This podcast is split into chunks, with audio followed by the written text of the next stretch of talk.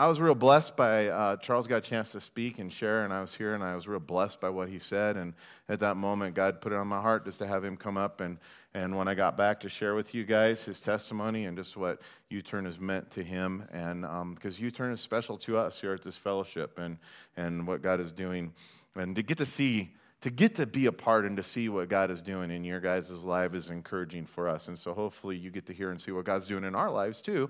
And it's encouraging to you guys. And, um, you know, this is a time where we get to come together to worship and to study God's word, but also to encourage one another. Time of fellowship is for encouragement so that the body of Christ might be edified, Paul writes in the book of Corinthians, where we are all sharing our gifts to, together. It's to build each other up, right?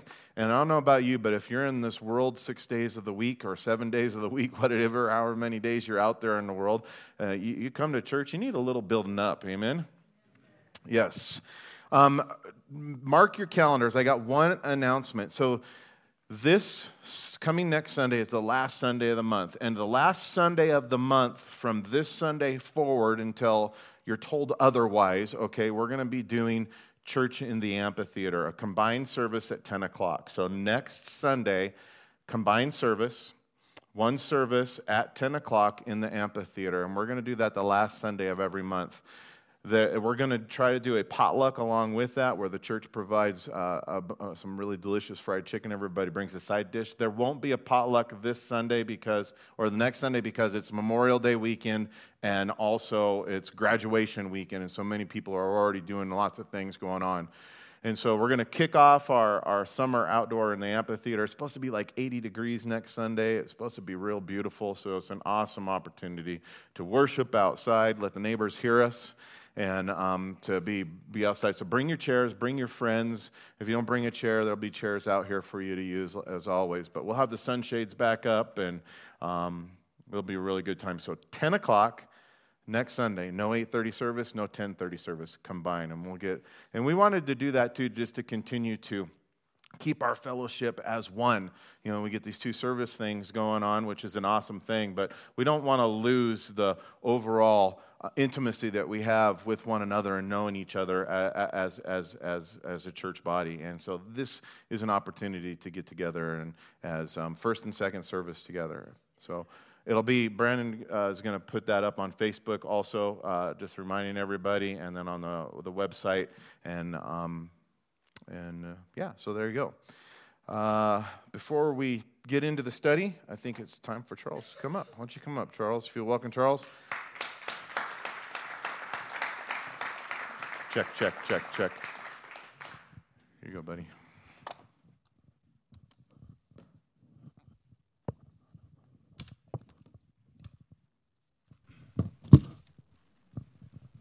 Good morning, everyone. Uh, my name is Charlie, and I'm currently at the men's ministry U Turn for Christ, and I'm going to give you a little story uh, about my life and how God has changed it.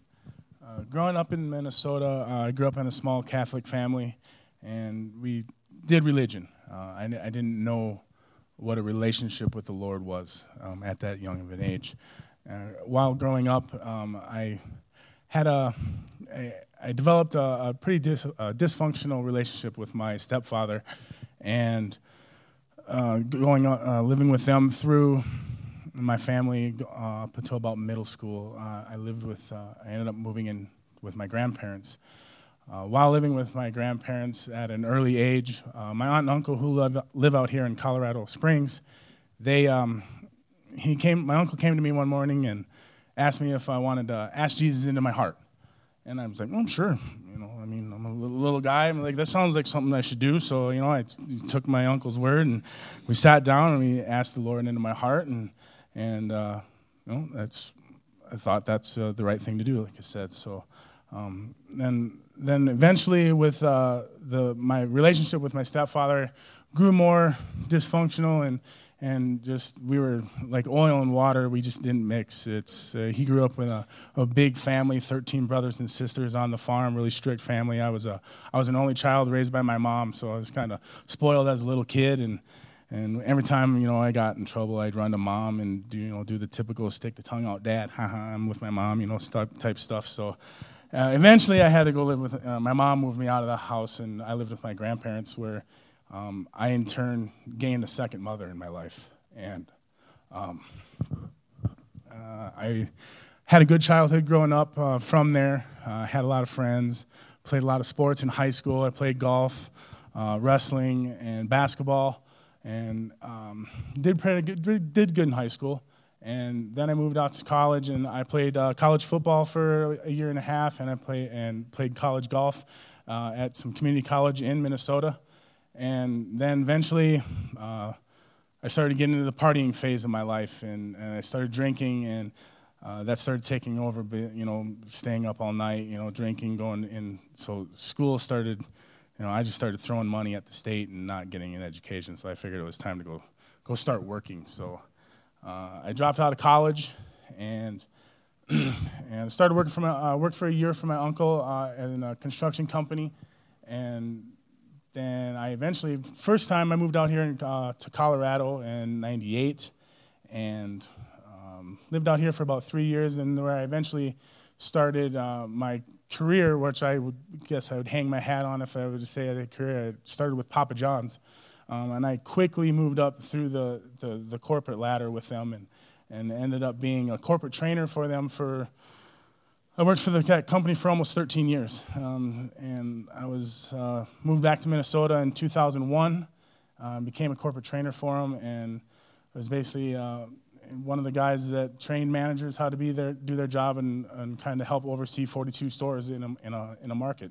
My first store was a you know a million dollar restaurant when I was you know, 20, 22 years old. I'm running a million dollar restaurant with 40 some employees underneath of me. So it was, I kind of got shoved into the, the work and, and I lost sight of church completely. I was engulfed with work, um, 65 hours a week, just, you know, trying to run a restaurant, doing, you know, living in the world.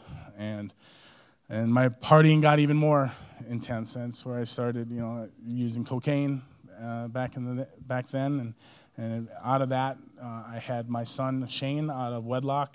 He's going to be 17 this October.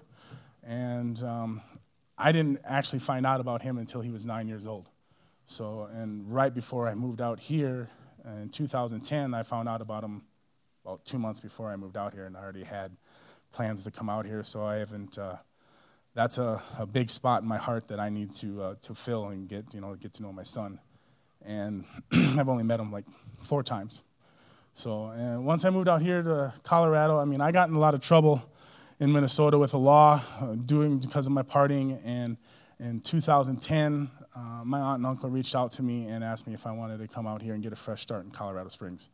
I was, and I absolutely needed to because I had, you know, about four to five years of prison hanging over my head from all my crimes and, and, and drug abuse that I did in Minnesota. So I moved out here and did good stayed clean and sober for a year and a half, and you know, and I still wasn't connected with the church. I, I did it a little bit with my aunt and uncle, but I was, you know, one foot into the world and one foot in with the Lord. And and as I heard a, a pastor say a few weeks ago, you can't uh, you can't have two lords, and you definitely can't, you know, uh, do 25 percent.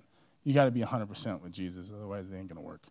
And uh, so I, I, fell back into uh, into the life of crime um, in about 2011, and it was a downward spiral. My drug addiction uh, ramped up completely exponentially, and it was every day, all day.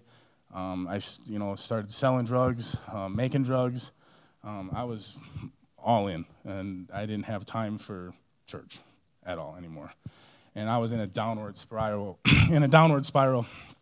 Um, and uh, it says, you know, as in Romans 6.23, it says, the wages of sin is death, but the gift of God is eternal life in Christ Jesus our Lord.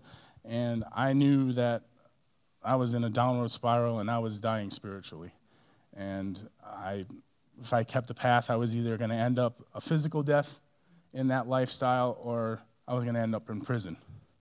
Unfortunately, you know, I mean, one of them did happen. I did ended up going to prison, and I got a nine-year prison sentence because of what I was doing um, out here in Colorado. And I went back to, uh, I went to DOC in probably December uh, 28th of 2012. And I did three years of prison out of that nine year prison sentence. Uh, I did my first year and a half at uh, uh, Bent County, which is out on the uh, eastern plains. And then I got transferred over on the other side of the state, which was in Delta. And that's where I got kind of, I started getting reconnected with the Lord out there. They had a really good uh, chaplain there. Um, they did a, they had their own, uh, they had their own church and everything, a separate building. And uh, I went through this, uh, I don't know if anybody's heard, it's called Kairos. Um, and I went through that, and that was probably one of the most amazing things that I went through. Um, just uh, it was a, a, four day, a three day, a pretty just instant, intense, you know, Bible study. Basically, just as a group, we had about 30 of us inmates, about 60 volunteers, and we went through three days, and and it really didn't. Uh, I, I, really never experienced the the Holy Spirit until that that last day. Uh, I had no clue what was going on, but it was we our sanctuary it seated about 300 people, and so it was a pretty big building for a prison. And uh, we went upstairs and, and we kind of got ready to just kind of do the ceremony the last day. And we came back downstairs and there was 300 people. I had no clue singing and praising us. And it was just emotional flood, tears falling. I mean, it, you couldn't help it. You could just feel the Holy Spirit in there. So that's, I, I kind of got reconnected with that. And so I got back out on, uh, back out on, uh, out on parole. Uh, I got out March 2nd of 2016, and I lived with my grandmother. Um, it's kind of who has, you know, been my other mother figure in my life, just because I've spent over half my life with her as well, living with them, and uh, did good. Um, still was kind of on the fence with, you know, going not being a, going to church regularly, and, and so I go every once in a while thinking, okay, I'm good. I, you know, I did the, the check into the box. You know, it's what I was, you know, what I was taught, and I thought it was good. And back in uh, December, uh, actually on Christmas of 2017, both my mom and my grandmother went into the hospital. And um, unfortunately, my grandmother, my grandmother never came home. She passed away uh, January 10th. And then my mom was uh, diagnosed with leukemia on that Christmas as well, and she lost her life five months later, um, on June 11th.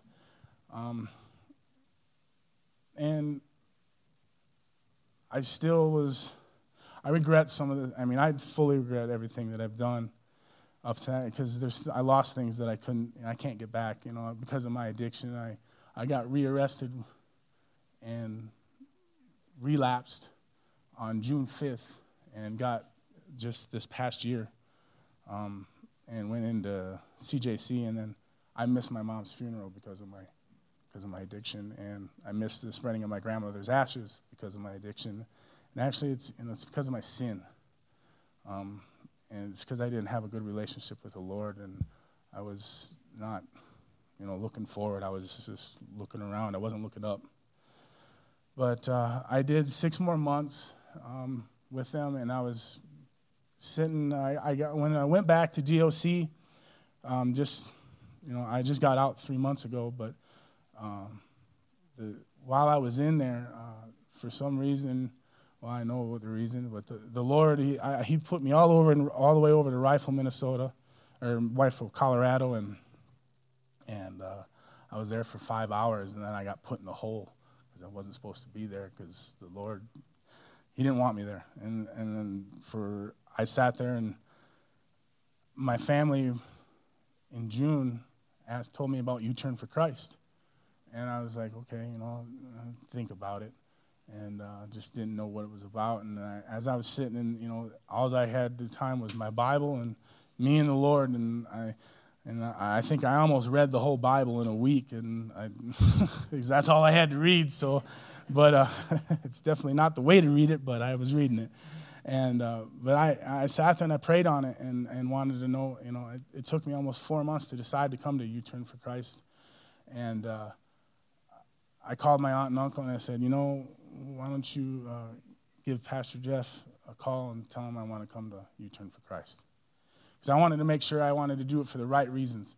I didn't want to do it as a tool to get out of prison just to, because I didn't want to be there anymore. I wanted to I needed to actually make sure this is what I wanted to do. Because I, I, I don't want to I don't want to waste Pastor Jeff's time. I don't want to waste the Lord's time. You know, I want to, it needs to be what I wanted to do. And, and it, it, was a big step for me. So I got out on March 6th, and uh, I was still, I was nervous. I was still, I was still on the fence a little bit, you know, cause, just because I was going into something totally unknown. And uh, uh, six hours after I got out, I went, I went, you know, I got out from right here in Territorial, walked out the gates, went to Walmart, got a bunch of clothes, this, that, and the other, and, and, and showed up. And when I first got there, I was scared because I was looking in. The, I, you know, I got there when when it was just being built out there. So I'm, I'm, you know, the first night I looked around. I'm like, okay, where do we sleep? I see a stack of beds, and I'm like, all right. And well, next thing you know, okay, line up, put all the beds out on the floor. So we had about 13 guys sleeping on the floor in this house. And I'm like, this is a, what is this? You know? I was like, so I, I, slept, I prayed on it that night, and I woke up in a good mood, happy. And uh, I was all right. So I, I just, I was gonna, you know, I was finally gonna let uh, someone else fix my problems instead of me trying to fix my problems, and that was Jesus. And uh, and since I've been there, uh, I now have a personal relationship with Jesus Christ. And because I, cause I've truly surrendered and laid my life at his feet. And uh, uh, one of our brothers that just graduated a couple weeks ago, uh, or actually might have been just last week, uh, he said, uh, The restoration doesn't start at U Turn for Christ, it starts at the cross. And I thought that was, you know, it's so true. And, and since I've been there, you know, I, have grown and I, have seen a, I've seen a few guys come and go in the program, and it makes me sad because you know, to see them leave because they're, they're running away, you know, they're walking away from the Lord, and and I can't help them. And but I've realized now that it's not up to me to save anybody. It's up to it's between them and the Lord, and. Jesus, Jesus is the only one that knows what each and every one of us needs. So we just have to trust him, even though it may not be what we want. It may be a different direction. We just have to trust him because he, you know, ultimately he knows what's what's best for us. So uh, I'm excited, you know, to see what the next season has for me in my life and, and what it has in store for me, because um, it's just, you know, I mean, my life is totally different right now. Just in the last three months, I'm, I'm at peace. I'm, I'm happy, and I'm just, it's, it's just a world of difference and so I'd like to, I'd like to close with a, a Bible verse out of the, out, of the, uh, out of my Bible here that's something I read every day. It's kind of, well, it's my life verse, basically. So, and kind of a neat, little backstory about this is uh, my uncle, he's been a long, he's been a Christian for the longest, I mean, ever since I was a little kid. And, and when he first uh, surrendered and, and gave up, uh, he actually picked this exact same verse. I had no clue. So it's, uh, it's in uh, Philippians uh, chapter 3, verses 12 through 14. It says, uh, Now, not that I have already attained or I am already perfected, but I press on, that I may lay hold of, what, of that for which Christ Jesus has also laid a hold of me. Brethren, I do not count myself to, to have apprehended, but one thing I do, forgetting those things which are behind and reaching forward to those things which are ahead. I press towards the goal for the prize of the upward call of God in Christ Jesus. So, and uh, thank you. That's all I got.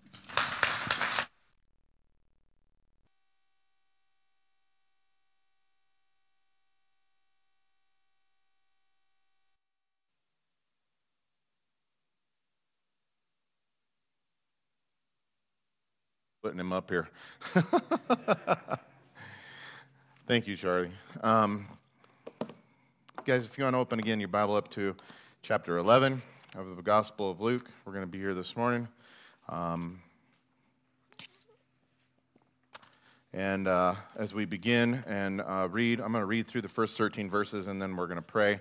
But I also want to pray for um, Pastor David as we pray for the other churches in the community. Uh, Pastor David is the pastor at the uh, Kenyon Community Baptist Church, and he's up on rotation this week for praying for other churches in our community. I think it's important that we do so and pray for the, the congregations. We have brothers and sisters who love Jesus uh, all over the place in this community, and we stand united with them. So let's begin by reading. Um, Luke chapter 11, verse 1.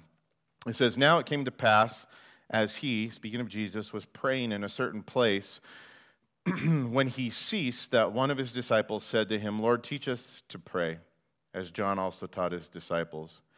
And so he said to them, When you pray, say, Our Father in heaven, hallowed be your name. Your kingdom come, your will be done, on earth as it is in heaven.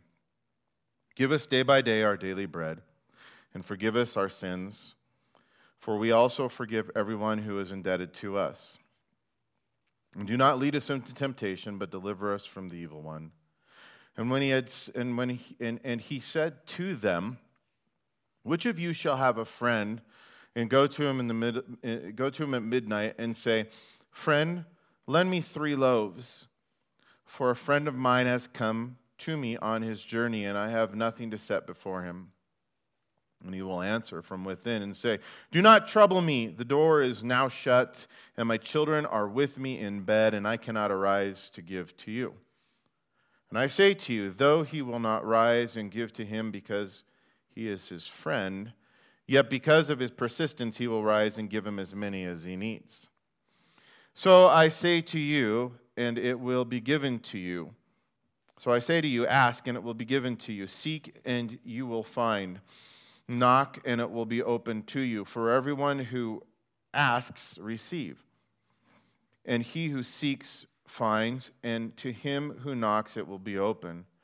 If a son asks for bread from any father among you, will he give him a stone? Or if he asks for a fish, will he give him a serpent instead of a fish? Or if he asks for an egg, will he offer him a scorpion. If you then, being evil, know how to give good gifts to your children, how much more will your heavenly Father give the Holy Spirit to those who ask him? Let's pray. Father, Lord, as you taught your disciples to pray, we ask, God, that you would teach us this morning. Lord, um, we want to be able to commune with you in a way, Lord, where we see you uh, moving in our lives, where we see um, you, Lord, working, um, bringing life forth into our lives and through our lives. And Lord, we want to just be connected to you as, as much as we can this side of eternity. We're grateful for your Holy Spirit that is within us. And we ask God for a fresh and new outpouring of your Holy Spirit, Lord, um, as a helper, as a guide, as an intercessor on our behalf, Lord, knowing that um, you give good things. And Lord, we want to also lift up our brothers and sisters at the uh, Kenyon Community Baptist Church, there, Lord, on the north side of town. We are grateful, God, for that. I'm grateful for that church, Lord, because they teach your word also verse by verse and, and um, in context. And then they see the value, Lord, of, of, of allowing your word to go forth and, and to do the work that it's set forth to do. So, for Pastor David, Lord, I pray you give him wisdom and understanding this morning. I pray, God, that you would fill him with your spirit to um, teach your word in truth. And God, for the people, our brothers and sisters there who are sitting in the chairs this morning, uh, we pray that they would have the ears to hear and the hearts to receive, Lord. And I ask the same thing for us here. Thank you for the U Turn for Christ ministry. Thank you for the work that you've done in Charlie and in, in our doing in in him and the rest of the guys at U Turn. And Lord, for the work that you have done and are doing in our lives, Lord. Um, you are uh, the answer. Restoration does start at the cross. And Lord, you've done a good work of restoring us to you and restoring back to us the years that the, our sin has eaten and taken away. And Lord, as we trust in you more today, we pray you would do that work again. In Jesus' name we pray. Amen. All right, guys, look back to verse 1. And if you go back to verse 1, we're going to see that these, that these 13 verses, as I read them all together, that they are the answer. These 13 verses is the answer to the, to the question that was asked by, we're told, one of his disciples, uh, disciples who wanted to be taught how to pray. I don't know about you, but that's prayer is something that I want to know more about.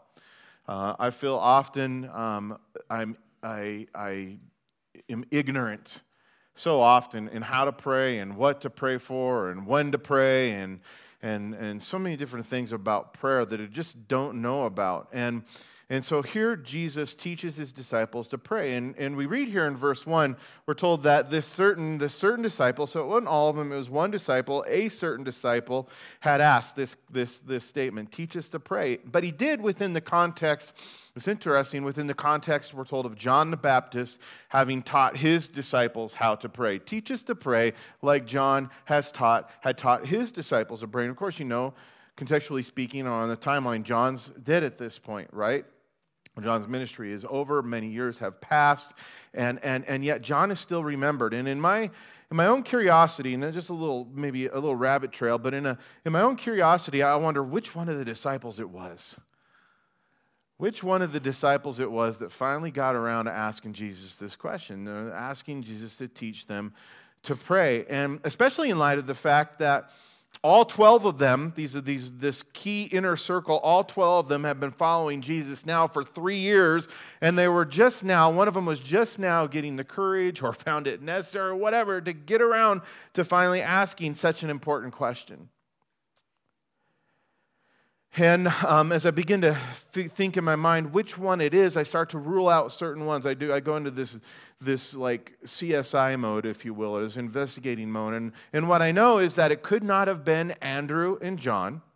And I know that because Andrew and John were the two, two out of the 12, the only two out of the 12 who had been with John the Baptist as his disciples. And I think that's key to the study as we begin to look at this a little bit. But we know that, that they, would, they would have been taught by John how to pray because when Jesus came before John, Andrew and or John the Baptist, Andrew and John were, were, were John's disciples.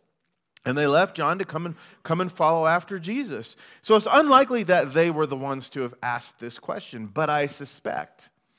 I suspect that the mention of John the Baptist being uh, having taught his disciples how to pray was probably the result of conversations that Andrew and John had with the other disciples about what John had taught them. Think about it. You know, we think about why did this come up now? And I don't know for sure, but as we look back to what we've read, we know it wasn't too long ago that nine of them had failed at casting out a demon, right? When they had been previously successful. And we talked about all this. But Jesus said, hey, listen, the reason why this demon doesn't come out is because you've not been praying, you've not been fasting. It's through prayer and fasting. And so the, the whole idea, the whole topic of fasting and prayer was, uh, was fresh on their minds. And you know, they were walking as we were in the Sea of Galilee area, and we saw what the terrain was like and where Jesus went and his disciples went. And, and as they would be walking from place to place, I'm sure they'd have these conversations. And, and maybe John and, and Andrew, much like any of us, would be going, Well, well, if, if we want to be successful in, in, in you know, delivering demons from people, we need to, to be praying and fasting, but we also need to be, to be knowing how to pray as well. And this is what, this is what John taught us. And so perhaps this, this, conversations had come up as a result of Andrew and John talking to them about what John the Baptist had taught them. So, so but whatever, whatever one of the disciples it was who finally asked Jesus to teach them to pray, I think that um, their request was an important one. I think their request is an important one, and I think that it probably should have been asked long before now. But for our sake, I'm glad that one of them finally did ask so that we too may be taught by Jesus to pray. Taught by Jesus to pray. Now, when we think about John the Baptist, I don't know about you, but I typically remember him as the grasshopper eating, camel clothed skin prophet who came to prepare the way for the Messiah, who had his head cut off by Herod the evil king, right? I don't know about you, but that's, and I think, you know, he's, he's a weird dude. And I picture him, he's eating locusts and honey, and he had a beard, and he's probably all dirty and, you know, grasshopper legs stuck in there. I don't know. But That's, that's what I think of when I think about John the Baptist. You know, the guy that had the wild eye look in his eye, and it's just like, I'm not so sure about that guy. He's different, right? And yet, what we see here is that Jesus' disciples remembered John the Baptist as a man of prayer. He was remembered by them as a man of prayer. I'm sure they thought that dude's a little kooky too, but he is also a man of prayer, and that's how he's remembered here. And the Bible teaches us that John the Baptist was a unique individual, not because of the way he dressed or, because of the voice in the wilderness crying out, you know, prepare the way of the Lord, not because he was that, but he was a unique individual, the Bible teaches us, because think about it. He was filled with the Holy Spirit even while he was still in his mother's womb. Wow. And yet he was a man who needed to pray. Filled with the Holy Spirit while in his mother's womb. But yet, John, who is known as a man of prayer, was a man who needed to pray. Furthermore, John was privileged. He was a privileged person. He was the one who was called or sent or ordained to prepare the way for and introduce the Messiah to Israel, God's people. And yet, he was a man in need of prayer. In fact, in Luke chapter 7, verse 28, Jesus said himself about John, speaking to the uniqueness of this individual, he said, He is the greatest of all the prophets, John. And yet we see that he was still a man in need of prayer. And so my point is, is if prayer was a, was a needful and important thing for John the Baptist, who had, who had such a wonderful spiritual resume, uh, it should be even more important for us who do not. And, and not that we grade ourselves in these things, but you look at this guy and you would think, if this guy, if any guy, right? He's the guy. And what did he example to his disciples, to those who followed him, as he pointed them to Christ? He pointed out that prayer is important. This is a needful thing. And, and if prayer is a if prayer was a, a needful, important thing for John the Baptist, it should be even more important for us. Therefore, I think it's safe to say that, that prayer, guys, which is a gift from God, we see this. You see Jesus like unwrapping this for them as he begins to this. Teach us to pray. And it's like Jesus, in my mind, he has this awesome, wonderful thing right here, and he's okay, okay, here you go. I'm going to teach you to pray. And he begins to unwrap it and he begins to teach them. He begins to explain it and he gives them some examples and some principles and, and, and for them to lay hold of and able to, to, to enable them and equip them to speak to God the Father.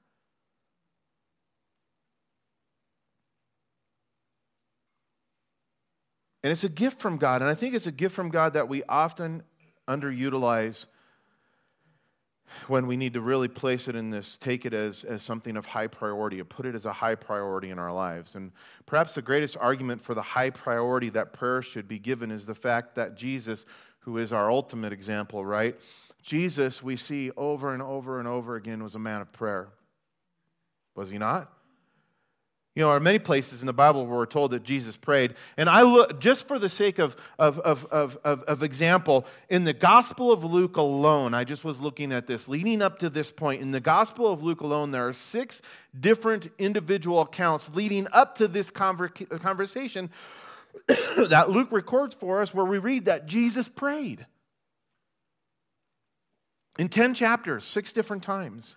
The first is back in chapter 3, verse 21, where Jesus prayed after he had been baptized by John. The second was in chapter 5, verse 16, where it says that Jesus went into wilderness to pray at times when all the crowds were following him had increased. And then in chapter 6, verse 12, we see that Jesus again prayed. And we know he did so at that time before he chose the 12 disciples. Lord, which ones? Who are these guys that are going to be in this inner circle, the one who's going to lead after I'm gone? And then there's two additional places where we read about Jesus praying in chapter 9, verse 18, before he asked the 12, remember, for their confessions of faith. You remember he said, Oh, who do the people say that I am?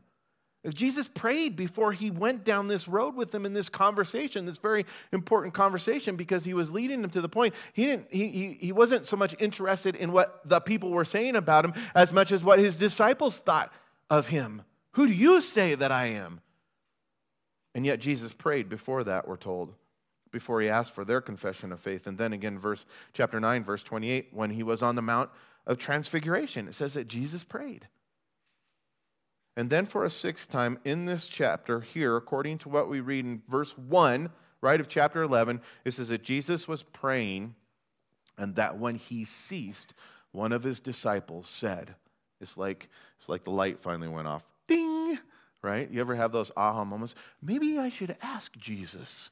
Uh, this prayer thing looks kind of important. And not that the Hebrew people did not pray, but obviously there was something different in what Jesus did and how he did it. And they wanted that. Teach us to pray, is what he said. Lord, teach us to pray. And because the disciples had observed Jesus praying, I believe they were then moved to ask him to teach them to pray. So, by Jesus' example, the disciples understood clearly, right, that the prayer is and was an important thing, and that prayer needed to have a, a, place of high priority in their lives because the one they followed had it in such a high priority in his life. And if Jesus, think about this, if Jesus, the perfect Son of God, God in the flesh, the perfect Son of God, depended upon prayer when he was here, then his disciples had a need all the more to pray. And we, like the disciples, we need Jesus to teach us to pray. Considering prayer is such a simple thing, think about it. Charlie's talking about his uncle leading him in prayer. You want, you know, he's a little kid. You want, you want put, you want to accept Jesus in your heart? Yeah. He prayed. Back in Sunday school on, in, the, in the morning, all of our kids back there, our Sunday school teachers pray with our kids. We do. It's such a simple thing that even the smallest child can pray. Yet, prayer, when we think about it at the same time, prayer is such a great thing that the mightiest man of God can never say that they've truly mastered prayer. Who here can say that? I've mastered prayer. It's profound in so many ways. And in these verses that follow, Jesus gracefully went on to teach his disciples to pray and how to pray. And, and how to pray is is, let me put it this way prayer is provision for every need, for our every need. Prayer is provision for our every need. And I, I, state it like that because we sometimes think as prayer as the vehicle by which we get every need met. No. The relationship, the communication, prayer in itself. What comes after that is, is, is, is a, a byproduct, if you will. But life isn't found in what God gives to us or how He answers us. Life is found in relationship with God. Imagine never speaking to your spouse. I was gone from my wife for 10 days. I hated it, by the way. I love being in Israel, but I, I've been married to my wife for 26 years now, and I don't know, there's some weird connection thing going on after all these years. And I missed her a lot, not being able to talk with her. Having a relationship with God, so many people say they do, but they never talk. And that's why I say, listen again, listen to this. Prayer is the provision for our every need. Prayer is. And often we think that the provision for our need is in what we pray for. Oh, Lord, won't you just give me a Mercedes Benz, right? It's not. And not only that, not only is prayer the provision for our every need, prayer is the solution for every problem we face. Prayer is the solution. Prayer is the solution for every problem we face. And I think we get so mixed up in our prayer life, and when we look at this, we'll see what Jesus teaches. We think that prayer is somehow the means by which we then get what we need, or the means by which our problem is fixed. Again, that's just the byproduct of it, and God will work through that. He goes at the very end of this, right? Ask and knock and seek, all these things. But, but first and foremost, prayer is prayer is provision, and prayer is the solution. It was Andrew Murray. Listen, I'm gonna I'm gonna go over this little old book I have. I'm so grateful I have this book. It's a wonderful thing. I'm gonna tell you more about it. It's written by Andrew Murray. He also wrote a lot of other books. He's in a, a, a late 18th century um, uh, pastor from South Africa who wrote a lot of different books. He was very involved in missions. One of my favorite books is, is Humility. But anyway, Andrew Murray wrote about prayer and he said this. He said, Listen, he said, it's on prayer that the promises of God wait for their fulfillment. It's on prayer that the promises of God waits for their fulfillment. The kingdom of God waits for its coming and the glory of God for its full revelation. He goes on to say, and because of this, Jesus never taught his disciples how to preach. only how to pray. He did not speak much of what they needed to preach well and what they needed to preach well, but much of praying well. To know how to speak to God is more important than knowing how to speak to man. Not power with men, but power with God is the first thing. And so, as Jesus began to teach his disciples to pray, the first thing he did was to give them this pattern or model for prayer here in verses 2 through 4. And he said, When he said to them, When you pray, say, Our Father in heaven, hallowed be your name, your kingdom come, your will be done on earth as it is in heaven, right? And he goes on, give us our, our day by day, our daily bread, and forgive us our sins, for we also forgive everyone who is indebted to us. And sin is a debt. And, and, and to not lead us into temptation, but deliver us from the evil one. And we call this prayer, right, the Lord's Prayer. We call it the Lord's Prayer. But understand, we don't call it the Lord's Prayer because Jesus prayed it. We, we call it the Lord's Prayer because Jesus taught it. And as we begin to look at this model prayer, it's important to point out that Jesus warned in Matthew 6, verse 7, against praying with repetition, vain repetition. Do not pray in a vain or repetitious way. And he said this in verse 7. He said, And when you pray, do not use vain repetitions. This is hardcore, as the heathens do. For they think that they will be heard for their many words. And praying in vain in a vain and repetitious way is praying words that do not have any real meaning to our lives. Right? And this model prayer and others like it that people choose to recite can often be spoken with a vain repetition.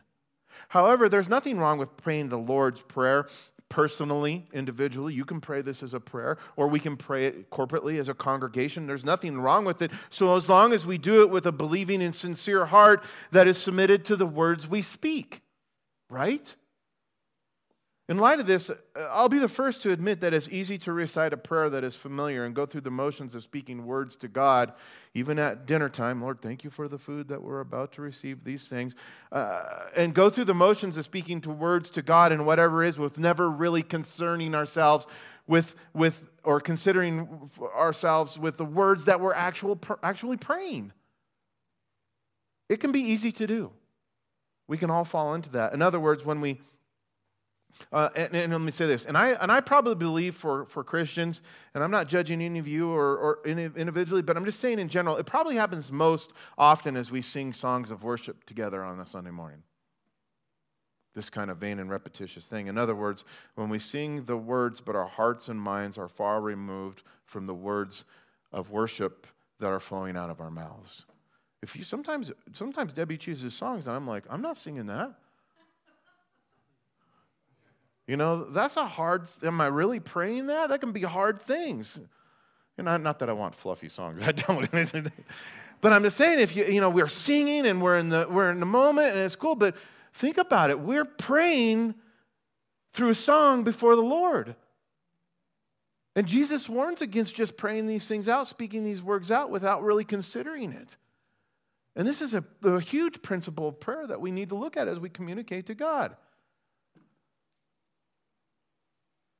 But when we pray to God, these things should not be where we're just letting them flow without our mind being engaged. So, this model prayer, the Lord's Prayer, has primarily been given to us in order to guide us as we pray, okay? It's a guide, it's a map. Jesus is unpacking how to pray. And in a real sense, it's a roadmap on how to pray effectively. And, and, and, and it's important for us to pray effectively. Don't you want to pray effectively?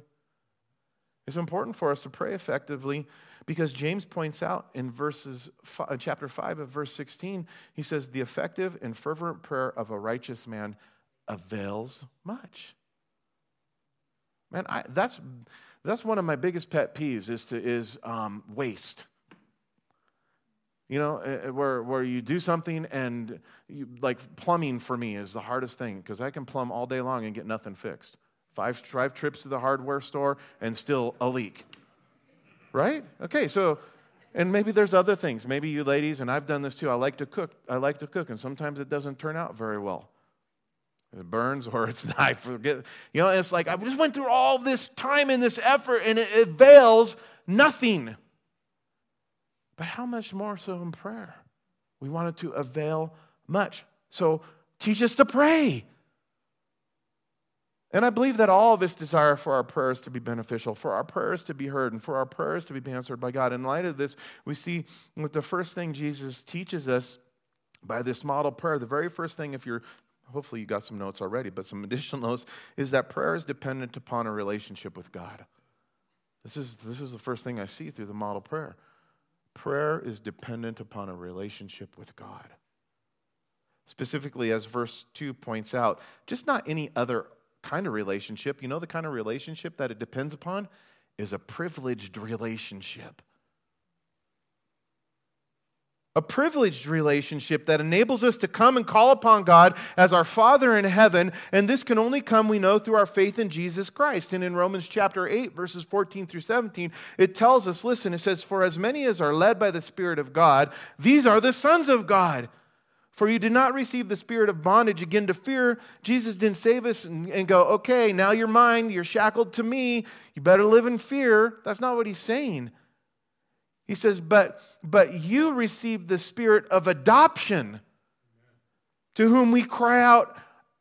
Literally, My, my emphasis as kids, literally kids to their dad, going, Abba, Daddy, Father.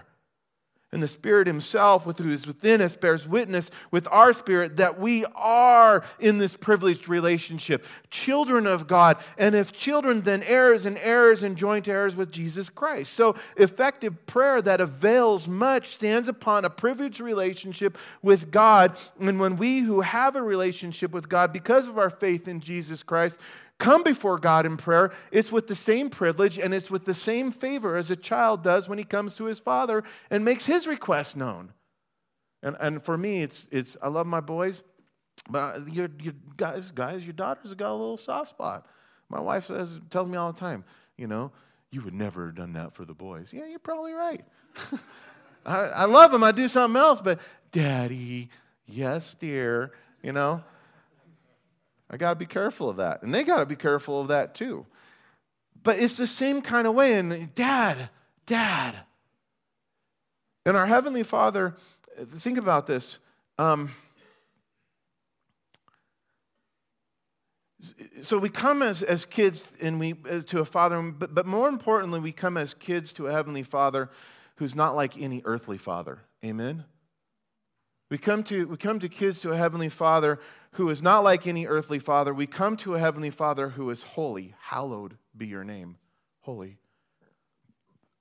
To a God, to a father who loves us perfectly. Perfectly. And we come to a heavenly father who is always going to do good and always give us what is best. Privileged relationship. However, true relationship True relational prayer, guys, when we see it like this, just like any relationship, it involves responsibility. Prayer involves responsibility because it's a privileged relationship. Specifically, that we, by our prayers, listen, it's relational, it's privileged, there's responsibility with that. And the responsibility is that this is that by our prayers, um, by our prayers, we will honor God's kingdom, which we are citizens of. By our prayers, we will honor God's kingdom by which we're citizens of. And in doing that, it's an obedience to his will, is it not? Not my will, but your will be done. And this is why we're told to pray. Listen, this is where it rests in. Hallowed be your name. And this word hallowed means set apart, holy. And when we say that God's name is hallowed, when we say that God's name is holy, when we say that God's name is set apart, Dad, you are holy. Dad, you are set apart. We are saying this there's no one like you. God, there is no one like you. And what I mean by that, he's completely unique. And this is this understanding reminds me, it reminds us that even though we call upon God with this privileged title as Father that demonstrates a privileged relationship, the purpose of prayer, what it demonstrates to me is that the purpose of prayer is to not get my will, man's will, done in heaven, but to get God's will done on earth. And see, that's, that's what makes it, that's why there's responsibility to it. God, your will be done as it is in heaven. Not my will be done, You see, we see that that prayer is then in this, we see that prayer is not telling God our Heavenly Father what we want and then like some bratty kid going away to selfishly enjoy it. Sometimes my girls will do that when I answer their requests. But you see, it's not like that. Rather, prayer is asking God to use us to accomplish what He wants so that His name is glorified, so that His kingdom is expanded and strengthened, and so that His will is done here on this earth. And in light of this, guys, we must examine. We must examine this morning and, and really test all of our personal requests by these two principles. Again, if you're taking notes. First principle does it honor God's kingdom? And by them, are we obeying His will? These two principles have to be employed into our prayer life if we expect God to hear us and if we expect for Him to answer our prayers. If we expect to pray effectively and fervently where there is much that avails. Does it honor God's kingdom? And by our request, are we seeking to obey His will? But once, guys, once we're secure in our relationship with God and in His will, Jesus teaching us to pray by this model prayer, He also goes on to tell us to bring our requests to God. He says it, it, it, all these things right, you know, in consideration of God's will and God's kingdom. He, he says it's also about you bringing your requests, right? In verses 3 and 4. Give us daily bread, forgive us our sins Lead us not into temptation.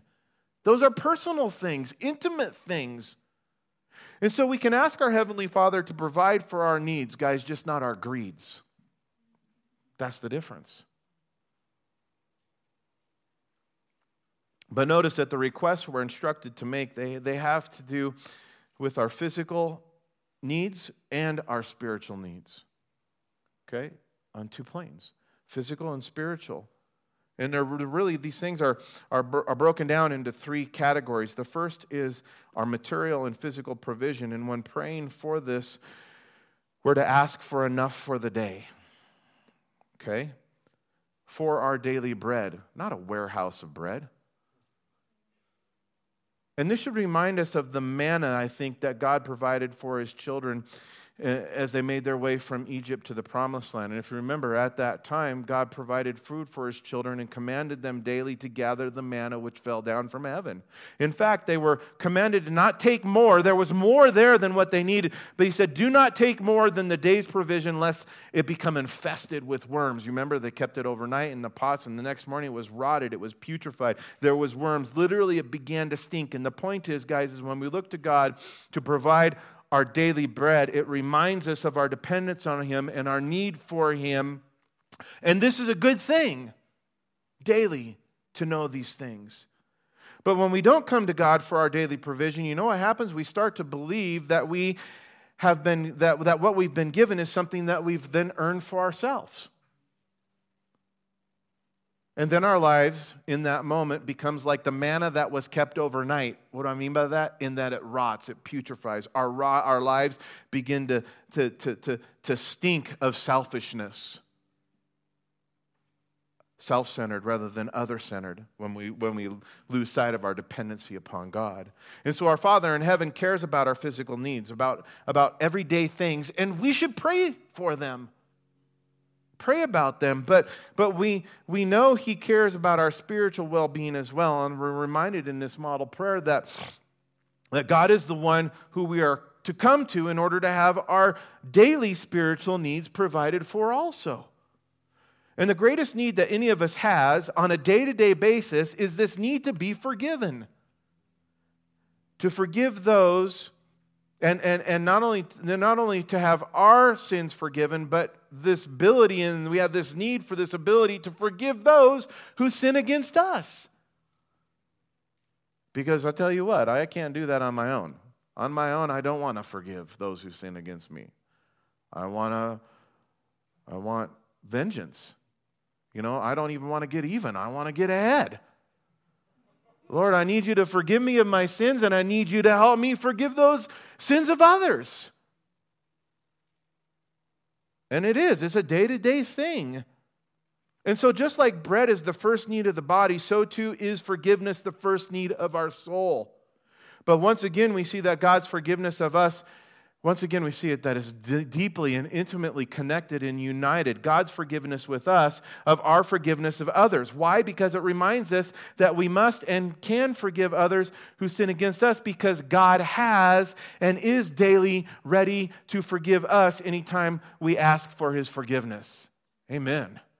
And in Lamentations chapter 3, verse 22 and 23, it's, we're reminded of this where it says, Though the Lord's, through the Lord's mercies, we are not consumed. Why? Because his compassion fails not. They are new every morning. Great is thy faithfulness. Great is thy faithfulness. Furthermore, we have a need to forgive others because unforgiveness, you've heard this, but let me look at it, let me put it this way. Unforgiveness is a recipe for spiritual destruction in our lives. Not only because God says he will forgive us to the same measures that we forgive others, but also because unforgiveness leads to bitterness. And bitterness is like drinking poison and thinking that it's going to hurt the person who we're unwilling to forgive. And consequently, in our unforgiveness, we are then the one who is hurt. Recipe for spiritual destruction. Now, the last category of request which we see in this model prayer is for God's divine protection and direction. So for our for our physical provision, for our spiritual our spiritual needs as well. You know, these are again, this is just a model. There's many more things that fall underneath our spiritual need, our physical needs than prayer, or I mean, excuse me, than than uh, bread, like maybe ice cream. but yeah, we have all kinds of physical needs. And this is just an example, but the, the, the principle behind that is day to day, right? Lord, today provide. Lord, today provide. And then there's many other spiritual we needs we, we need other than forgiveness for God to, to, for us to pray about. And, and, and but these Christ mentions these things because this is these are first because without food right there's you don't need clothes you can die and without, and the same thing spiritually. There's, we can desire all kinds of things spiritually, but if, if we don't first deal with this issue of forgiveness, our need to be forgiven, and then our, our, our call to forgive others, everything else spiritually in the recipe doesn't matter. So, those are the first two things spiritual needs, physical needs, but additionally, we see that we also have this need for God's divine, to pray for God's divine protection and, and for God's divine direction, for God to lead us and for God to deliver us. Lead me and deliver me. Lead me and deliver me. Why do we need the deliverance part? Because we don't always follow so well, even though we say lead. lead me and deliver me. You know that, that awesome prayer Lord, help. And if we seek to pray this way, guys, we can be sure of praying in God's will. We can be sure of it. Now, as we consider what Jesus taught his disciples, we see that he pointed out to them three key principles. Okay, let me kind of re- recap. The first principle, which we looked at, is in verse 1, and it is that prayer is based upon sonship, not friendship, is deeper, is privileged.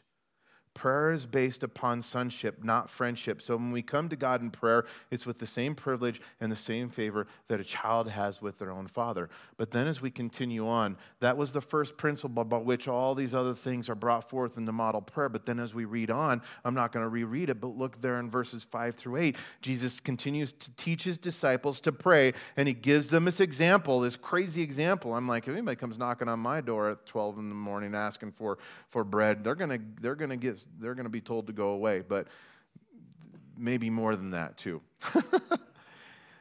the, the point is, is, is Jesus uses this example of this neighbor who came at midnight and, and this in this example is this second principle a second principle for prayer uh, uh, uh, uh it teaches us um, that we're to be persistent in prayer you know, Charlie read about in Philippians about pressing on towards the goal. All over in Scripture, we're told to press on, to endure, to continue, to not give up, to press forward, to run the race, to not give up easily. You know, I heard it said before it's always too soon to quit. When should I quit? It's always too soon to quit. Don't quit. And, and that's this message also in a principle of prayer as Christ is teaching us how to pray, teaching us to pray, is he's saying, don't quit. Don't give up. And in Jesus' teaching to be doing a principle, this principle of being persistent, he gives this example of, of really this grouchy and tired neighbor who finally got out of bed to give his neighbor what he was asking for, just so he'd stop pounding on his door in the middle of the night. Fine, I'll give you the bread, get out of here. But understand, we're not, this is not a comparison. We're being taught a principle. Lots of times I've heard people say, "Oh, this is this is this is this is like comparing it's comparison to God in heaven." No, we come as sons. We're privileged you know, in, in these ways, in this thing. It, it, it's, it's an example to teach this, this, this point of principle. The point is, is if persistence, if the persistence of the unwanted neighbor finally paid off because he kept knocking on the door of a reluctant friend, how much more then will our persistence to keep praying bring God's blessing since we, his children, are praying to a loving and heavenly Father? It's this, it, to me, it's this picture of the, of the um, prodigal son, even. Where was the father at when the son finally came home? He was in the field watching and waiting.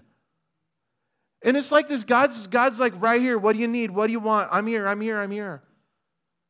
We don't have to go hunting for him, searching for him. But we're all called, we are called to pray with persistence. And, and let me go back to the very beginning of this because it's, it's, prayer isn't about what we get as a result of prayer.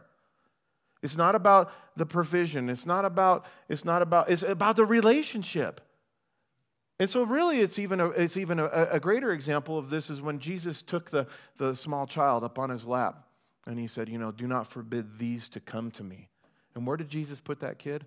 Right here. And, and being persistent is just going and sitting on your dad's lap and staying there. Lord, this is where I'm going to be with you. It's about persistence. Prayer is about persistence, about remaining, abiding in that place. When should we pray, the Bible says? How often? Always, without ceasing.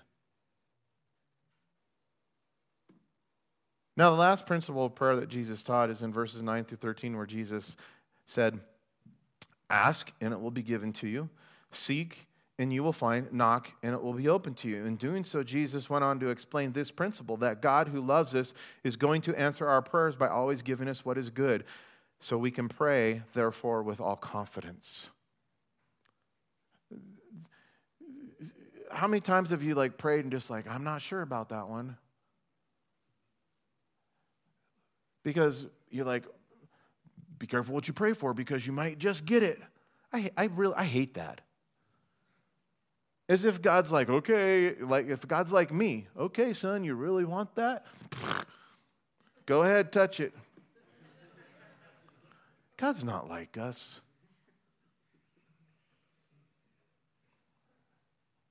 Guys, we can pray with confidence even when we pray amiss. Even when we pray amiss, we can pray with confidence that God still remains good to us. And this principle points out the fact that we're not going to always get what we pray for, no matter how persistent we are. And this is because we sometimes we pray and we ask for things that are not good, meaning we ask for things that are outside of God's will. However, we can rest assured that even when we ask amiss, and when we unknowingly ask for something that would be harmful, because sometimes it's not about just like, oh, I, God, I'm pretty sure I need a million bucks. You know, sometimes we can be genuine in this place where I'm like, I just don't know for sure.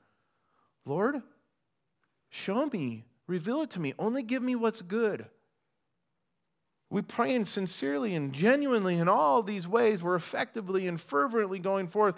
And, and, and we, we, we have some kind of fear like, well, maybe I'm going to get what I'm asking for and it's not going to be good for me. What am I supposed to do? How am I? Know, it's not like that.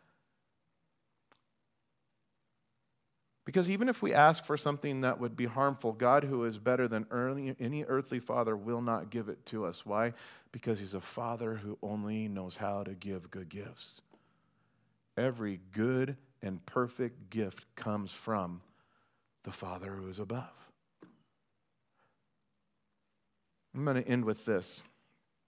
I'm not going to read it from here because Andrew Murray writes in the Old English, and I can't read that well that way with these and thous and thuses. And um, so I kind of translated it out to modern English. But this book is called, this, uh, is called With Christ in the School of Prayer.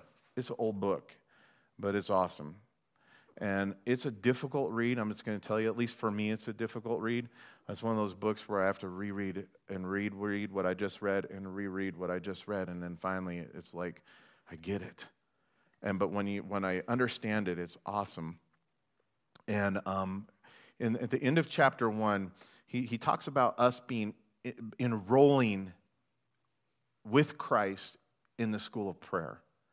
And man, he goes through all kinds of stuff. But he has at the end of chapter one this prayer, a wonderful prayer for, for new students in Jesus' school of prayer. I'll close with this. Debbie, if you want to come forward, the rest of the worship team. Listen, it said, Bless, Blessed Lord, and I'm, gonna, I'm really going to try to just pray this more than just read it to you, and maybe you want to pray along as you listen and meditate on the words. It, said, it says, He says, Blessed Lord, whoever lives to pray, you can teach me to pray, me to ever live to pray. In this you love to make me share your glory in heaven, that I should pray without ceasing and ever stand as a priest in the presence of my God.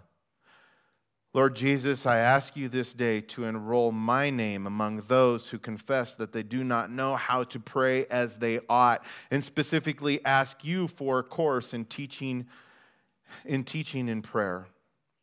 Lord, teach me to wait with you in the school and give you time to train me. May a deep sense of my ignorance, the wonderful privilege and power of prayer, and of the need of the Holy Spirit as the Spirit of prayer to lead me and cast away my thoughts of what I think I know and make me kneel before you in true teachableness and poverty of spirit. And fill me, Lord, with the confidence that with a teacher like you, I shall learn to pray. In the assurance that I have as my teacher, Jesus, who is ever praying to the Father and by his prayer rules the destinies of his church and the world. I will not be afraid.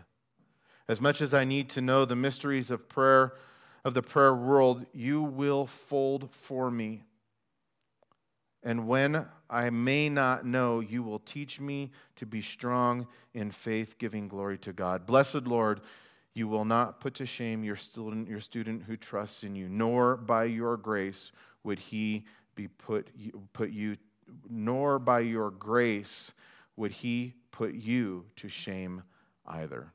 Amen. Will you stand? And Lord, I ask this would be our prayer that you would teach us and we would come to you in a spirit of, of, of need and humility and teachableness. Lord, thank you for what you've already showed to us this morning. And Lord, may we take these, this knowledge, this information, and apply it to our lives. In Jesus' name we pray. Amen. Let's worship.